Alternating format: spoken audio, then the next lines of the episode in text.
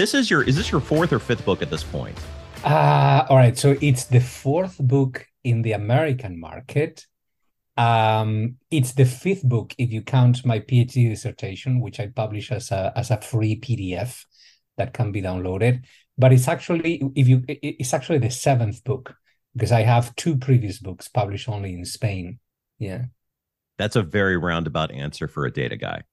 yes, exactly. Very accurate and very precise. very, very, very accurate. It's like I hope that cleared it up for everyone. So I was look, I was looking at the book, and obviously, uh, I saw a lot of familiar names of uh, both people I look up to in contemporaries, uh, lavishing praise on it. Obviously, Steve Wexler and Ben Jones, Randy Krum, and I'm like, okay, you know, it's like, look, I know you, but I don't know you, right? And mm-hmm. clearly, you showing up here is a is a big favor to me, and I appreciate it. But I, I I knew you were good people when I'm looking at the forward, and you have a Black Sabbath quote amongst the quotes in your forward, and I was like, okay, this is going to be a different kind of data book. I'm always able to squeeze in some heavy metal uh, in every book that I write. In How Charts Lie, I actually have a whole section about Judas Priest uh, in the in the previous book, and I actually included a photograph of Judas Priest that I paid for. it's the most expensive figure that I paid for in How Charts Lie, and it does make sense. It's not a joke. It's it's a it's a section about how to think about data, how to think about how things are measured, and I was able to include a heavy a heavy metal reference in there. I, I think look, it's whenever you can make something that's that reaches beyond just your core audience and engages them on different levels, I think that's great. It's amazing to have a sense of humor and wit about your stuff. So I'm down for that. Uh, but I, of course, I'm also the guy who had uh, the only dad blog uh, named after a Poison song, "Talk Daddy to Me." So I, you know, I'm I'm maybe the core audience for this. Po- so po- Poison is also in my previous book. Chart Lie. So you need to get that one for I do need to get that. I do need yeah. to get that. Yeah, you're, you see, you're selling me now. Like you're selling everyone right now. There you um, go.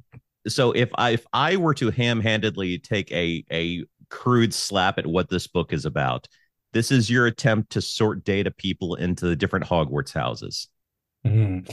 I would go beyond that. So mm, the way that I wrote this book is that um, first of all, it's my by far my most personal book, and uh, in the sense that it's it's my attempt to recover the passion that I used to have for data visualization. Obviously, I, I, I have kept teaching data visualization during the pandemic. I love it. I absolutely love it. But at the same time, I was starting to feel a little bit burned out or even bored with myself and say, I need to look beyond myself. I need to engage with people and, and perhaps write a book that is not so much about the practice or the craft, but about the people who practice the craft. That's the whole point of the book. And I actually explain that explicitly in the in the prologue, in which I say this is a book about insight, but it's not the type of insight that you may be thinking about. It's not analytical insight. It's insight in the sense of trying to look uh, inside people's heads in order to understand what types of motivations and what types of purposes they have in mind whenever they design data visualizations.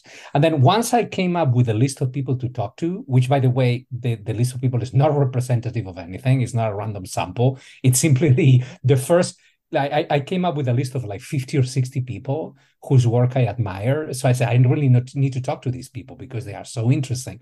It's only that if I had kept like 60 people, then the book will be like 700 pages. So I needed to bring down the bring down the list. Uh, and then what I did was to conduct these interviews actually they were not interviews because i didn't have a list of questions. It was it was a series of conversations that i had with people. I really like to have conversations with people. And i recorded those conversations transcribed those conversations tried to shape them uh, in the form of conversations uh, but then i had to organize the book in some sense. So i came up with those three or four beans of people like the pragmatists the eccentrics uh, and then I don't remember what the other ones are. The ambassador, um, ambassadors, the, the ambassadors and the narrators, right? The ambassadors are the ones who try to push to bring data visualization to the masses or to people outside the field, and then the narrators are the people who are like me, right? Journalists and communicators, right? I, I, find that really heartening because I, w- I was honestly thinking about this a while back. My my attempt at this was far kitschier, and I I think of in, ter- in terms of data culture and how to make things fun, and I often end up doing T-shirts and stickers. Um, so I was thinking, how can I break this down into be it houses or you know tarot mm-hmm. like Bo McCready or or to explain different perspectives on data, and I think uh, your sample includes most of the first chapter on the pragmatists. Uh, the mm-hmm. pragmatists is where the rules of data visualization are formed, right? Because mm-hmm. in any system, you have to have like rule makers and rule breakers. And mm-hmm. if you don't first learn the rules and then you decide you, you don't know the rules that you're breaking, but also you're breaking them without purpose. Um, and I, I just found it really interesting. And when you're explaining that, I'm like, I really emphasize with the ambassador. I, I relate to that because mm-hmm. so much of what I do with my public data visualization work outside of my day to day where I'm doing client work is I'm attempting to make data visualization not for data people. I'm mm-hmm. trying to make stuff on topics I think people would enjoy. I typically skew to, towards a one chart answer with more supportive text to try to bring the story to life. And like that's where I live. And that's not, you know, the right or wrong answer. Everyone has their own sort of spot in all this. And I'm sure many people bridge multiple areas of it, right? Yep. Yeah. Yeah. The I mean, I love every single chapter that I wrote for the book because I admire uh, uh, everyone who I uh, spoke with for the book. But the ambassadors part is probably my favorite, uh, precisely because of what you're saying. I'm also super interested in bringing not only data visualization but data science in general um, to the public. Right? Actually, one of the one of the ideas that is sort of like sloshing inside my skull at the moment for future books are a series of books about data visualization for everyone or data they actually data science for everyone talking about probability how to think probabilistically talking about certain statistical fallacies that are very common out there among the general public and how to fight against those so uh, that's one of my drives i'm not that interested in let's say you know, high-end innovations in data visualization, super advanced technologies. There are tons of people out there working on uh, applying artificial intelligence to data visualization. I truly admire that, but that's not who I am, right? Uh, w- what I really like to to to to show is a, a person who has never heard of data visualization or a person who is afraid of statistics. You should not and tell that person you should not be afraid of this stuff. This is not magic. And here's how to do it. Here's how to get started. That's what drives me. I, I, think it's great to find what you're passionate about. And obviously, you've been doing this for quite some time and you've exhibited a lot of passion and creativity. You know, you're extremely influential in the field and you're teaching it regularly all the time.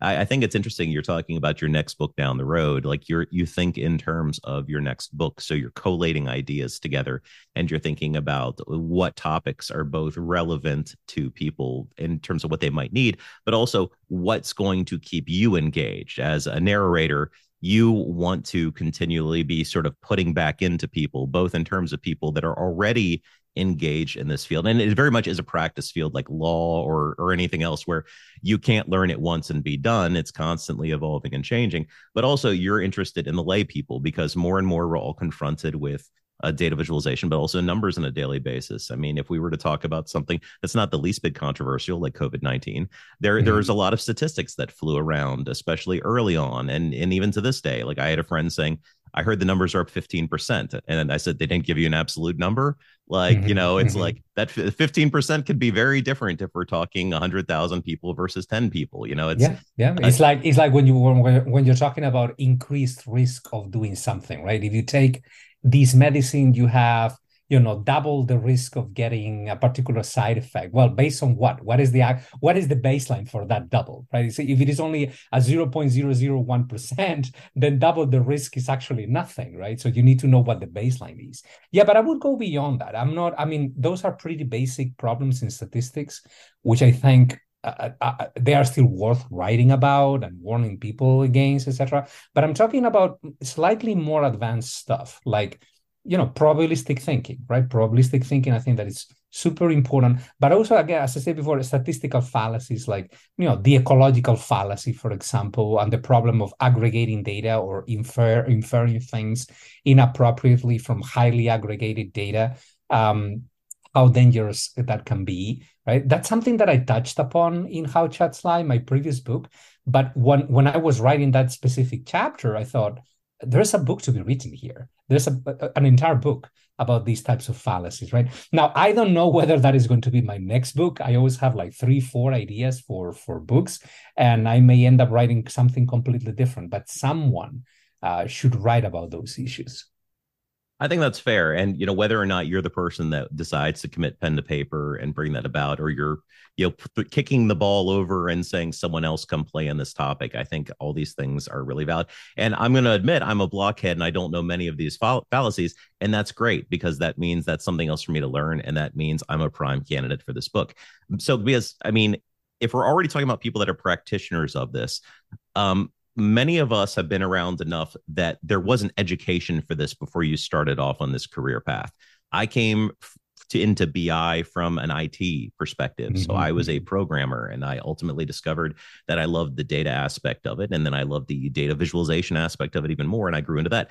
Uh, my best friend who does the same thing was a French major. You know, it's, it's, we sort of fell mm-hmm. into this backwards. And now you see their whole degree programs built around it and, and whole tracks of education, not just dedicated to the tools that enable you to do this, but the thinking behind it, because it really is a two part thing if you're the doer of this, not just the recipient you know mm-hmm. you can be great at tools all day but if you don't necessarily know what you need to be saying or who the audience is and that sort of thing you can make wholly ineffective great looking charts uh, yeah. or you could know all about the stuff and and um, you know not necessarily have the tools you need to bring it about you know not everyone can commit to pen and paper for to communicate the ideas that they need yeah, yeah, absolutely. Yes, that's a, I in, in the art of insight in the latest book, I, I call data visualization a trade or a craft because again, it, as you're saying, I mean, it's not, it's not something that can be learned only through uh, mastering the tools, although that is important, and it cannot be learned either just by mastering the theory or the science. It's, it's a combination of everything, right? The science informs the practice,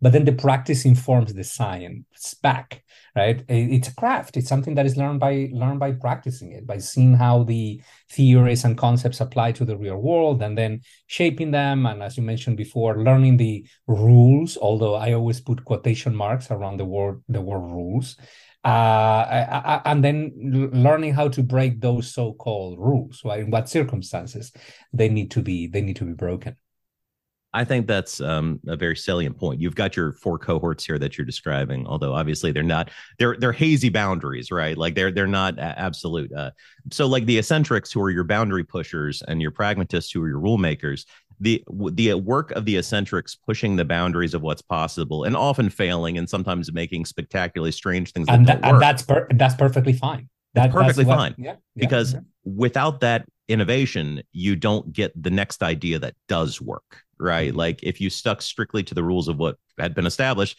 we wouldn't have the spark line you know you wouldn't have bands because that mm-hmm. wasn't uh, one of the OG charts that we had, you know. Mm-hmm. And if, for that matter, we would just be looking at numbers and spreadsheets. We wouldn't have pushed past that to aggregate the data and interpret it visually and combine it together and then contextualize it by combining different pieces of data on we would not have other. we would not have data visualization at all. I mean, because if, if you, for example, take one of the foundational books in the history of data visualization, which is William Playfair's Commercial and Political Atlas, in the book, which you can buy online, you can buy on Amazon and other platforms, you will notice that Playfair, at the very end of the 18th century, was very aware that the people who were going to approach his book were used to seeing data represented just through tables.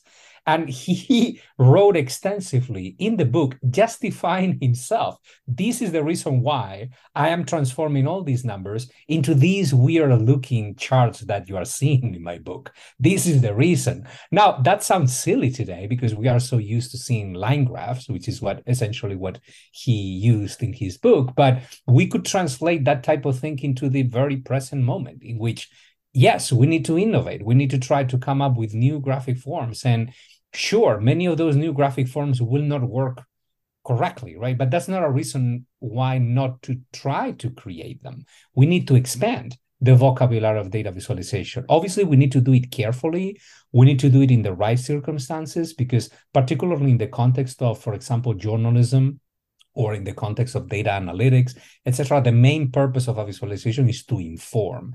And if you create a very weird, you know, very intricate, very unusual chart, you may end up confusing uh, the public. But sometimes you can try to push the boundary, right? You can try to do something slightly new and see where it goes and see how people respond. I have two branching thoughts off of that, so I'm going to try to hit them and and make sure we get to both of them.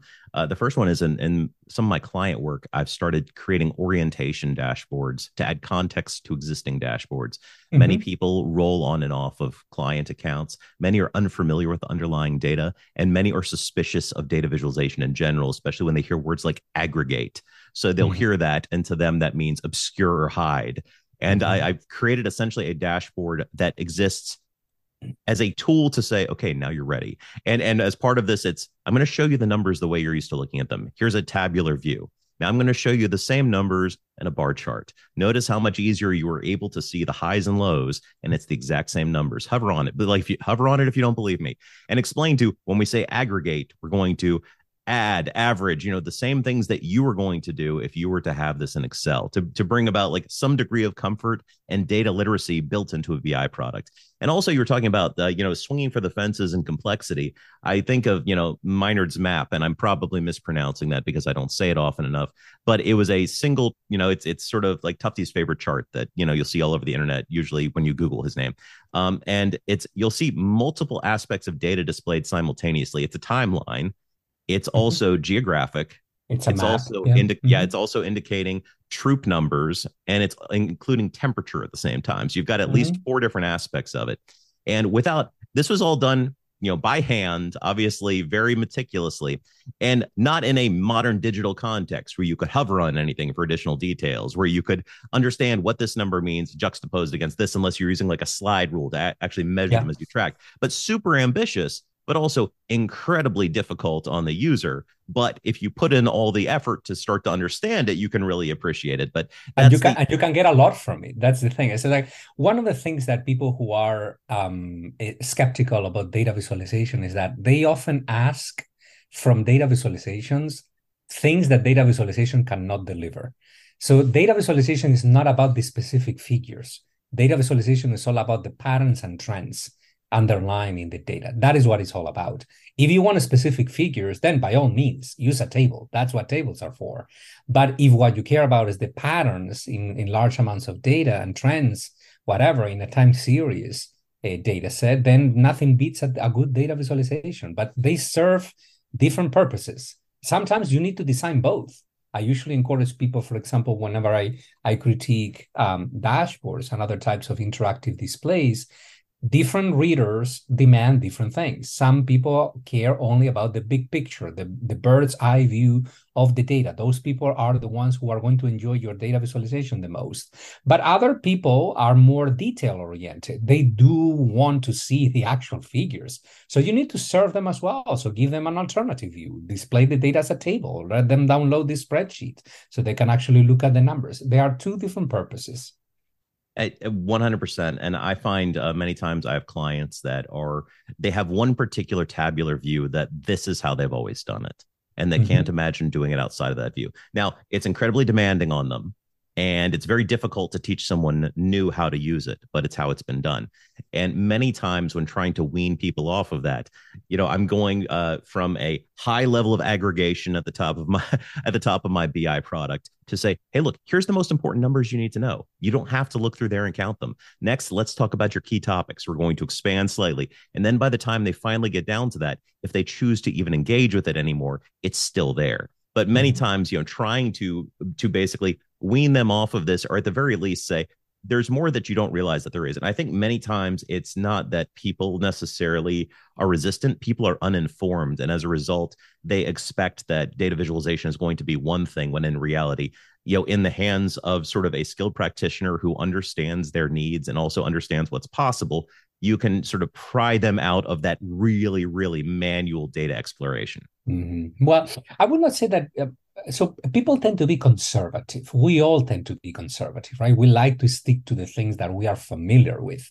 Um, and when we find something that is unfamiliar, right, a new graphic form, a new way of displaying data, usually the first snap reaction is what is what the hell I'm looking am I looking at, right? It's rejection. That's a perfectly normal human reaction, right? It's only that um at, at least some of us uh, try to keep an open mind, right? And, and and and we we like to devote a little bit of time to try to understand what what we are looking at. But uh, it's perfectly normal. I completely understand that. In order to show the value of novel ways of displaying data, sometimes you actually need to give it a try. So it's like you give it a try, then you present it to the skeptical person, and then you try to ask that person to answer questions that you know that they would not be able to answer through the tabular representation of the data alone. And then you put those two things side by side and then you demonstrate that. You see how you can see these patterns and trends better in the data in the in the data visualization and not in the table. Maybe you need both.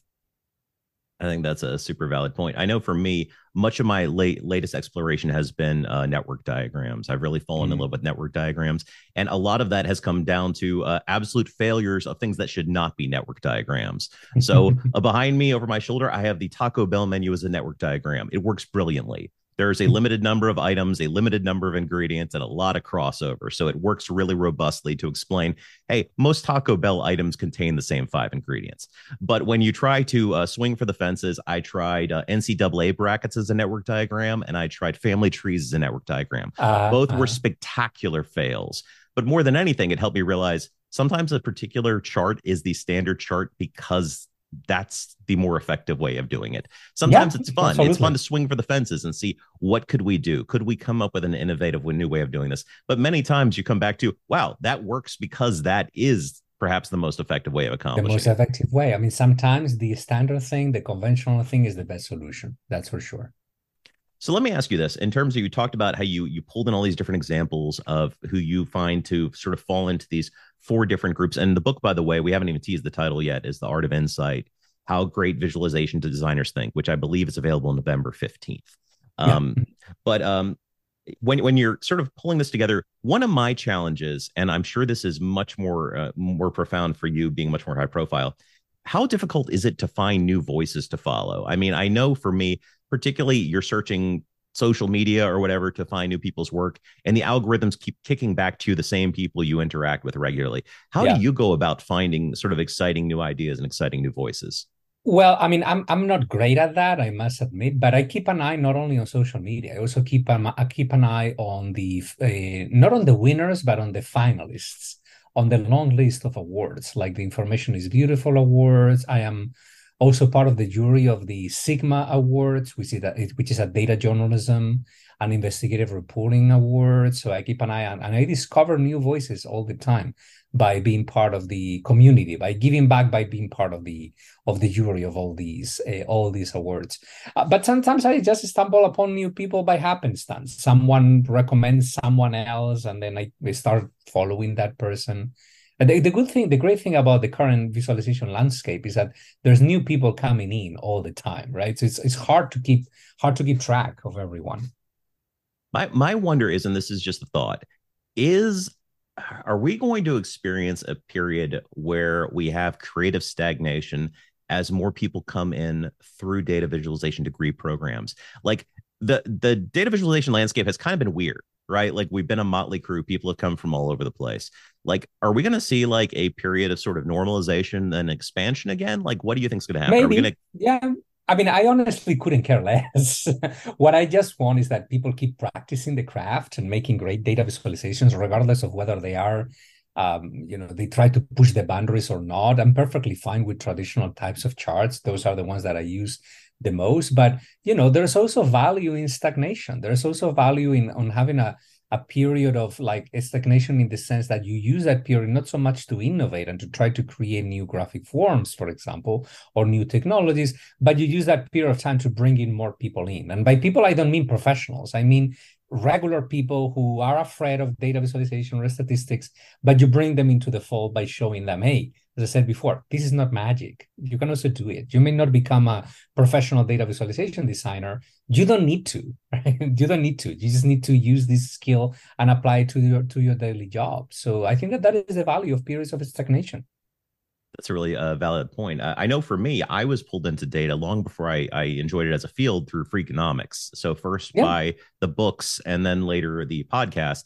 It was a way of sort of bringing data stories to life that in a way that I was unfamiliar with, and honestly, I thought was going to be boring and uninteresting. And as I learned more about it, I not only learned you know more about data and economic concepts, I learned more about storytelling. And then once I actually discovered data as a field, I was like, wow, this is the field I've been looking for all along and I, I sort of was primed to embrace it. So I think it's a really great point. One of the most rewarding things for me and so much of my work is when someone like my wife, who has no interest in data or data visualization, sees something uh, me or someone else did and and like remarks something that they learned from it um, because that's that's really like the dream. Like it's it's fun to preach to the choir and talk to other data experts, but when you know someone that is is the uninitiated, you know, embraces it and learns something or is enthusiastic and wants to talk about it, uh, that's when you you really feel, at least in, in for me as perhaps an ambassador, where I really feel like, wow, we got one there.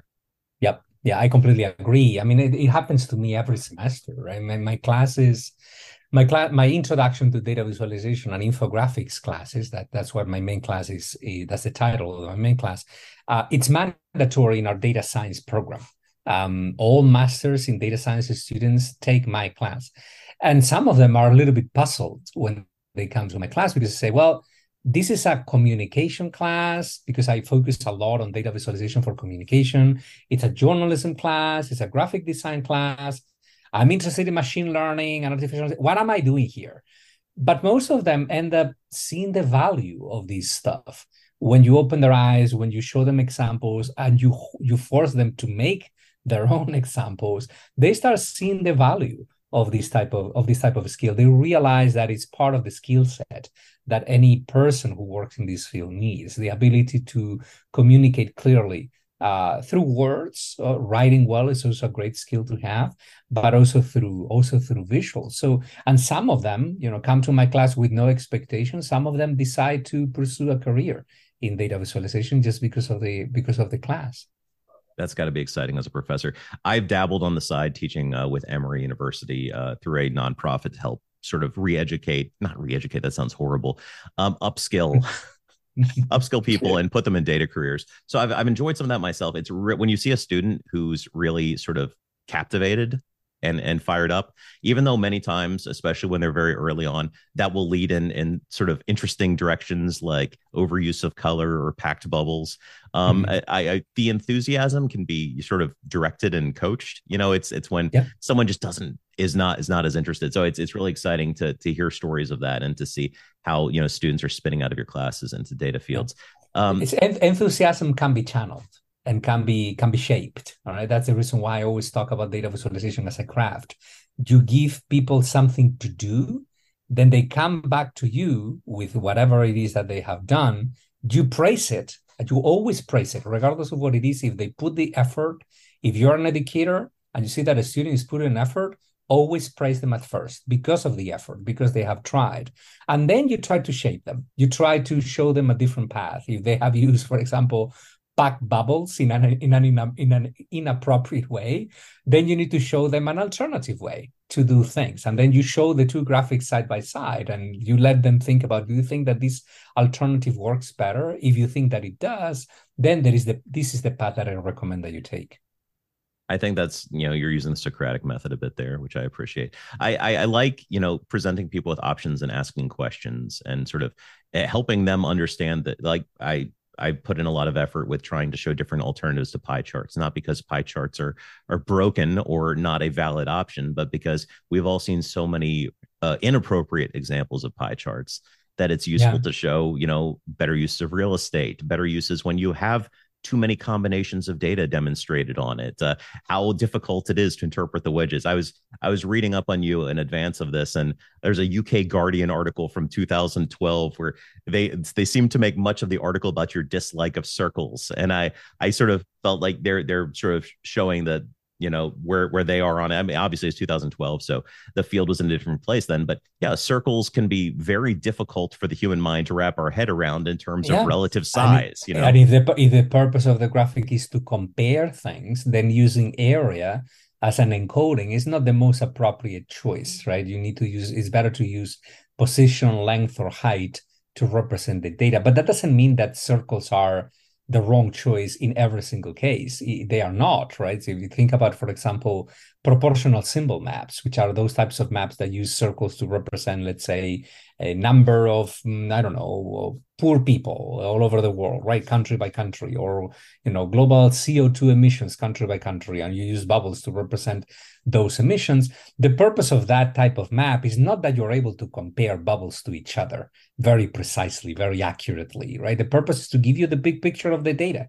And in that case, that type of encoding area is completely appropriate because the purpose is not to compare, is to give you the big picture of the data. So no graphic, no type of graphic, and that includes the pie chart, no type of graphic is ever good or bad in the abstract. They are just better or worse depending or more appropriate or less appropriate depending on depending on the purpose that you have in mind when you are designing the graphic. I think that's a fantastic thought to go out on. I, I think you know understanding that uh, there are better options many times, and that even that really weird chart that you think might not have an application might have a very perfect application that you just don't know yet. Um, the book is the art of insight: how to how great visualization designers think. Uh, Alberto, it's been wonderful having you on. Is there anything else you'd like to promote, or where could people find you? Uh, people can find me through my uh, weblog, which is the title of my first book in the United States, thefunctionalart.com, functionalart.com. And then through my personal website, uh, which is albertocairo.com. Wonderful. Thanks again for coming on. I appreciate it. Thank you, Zach.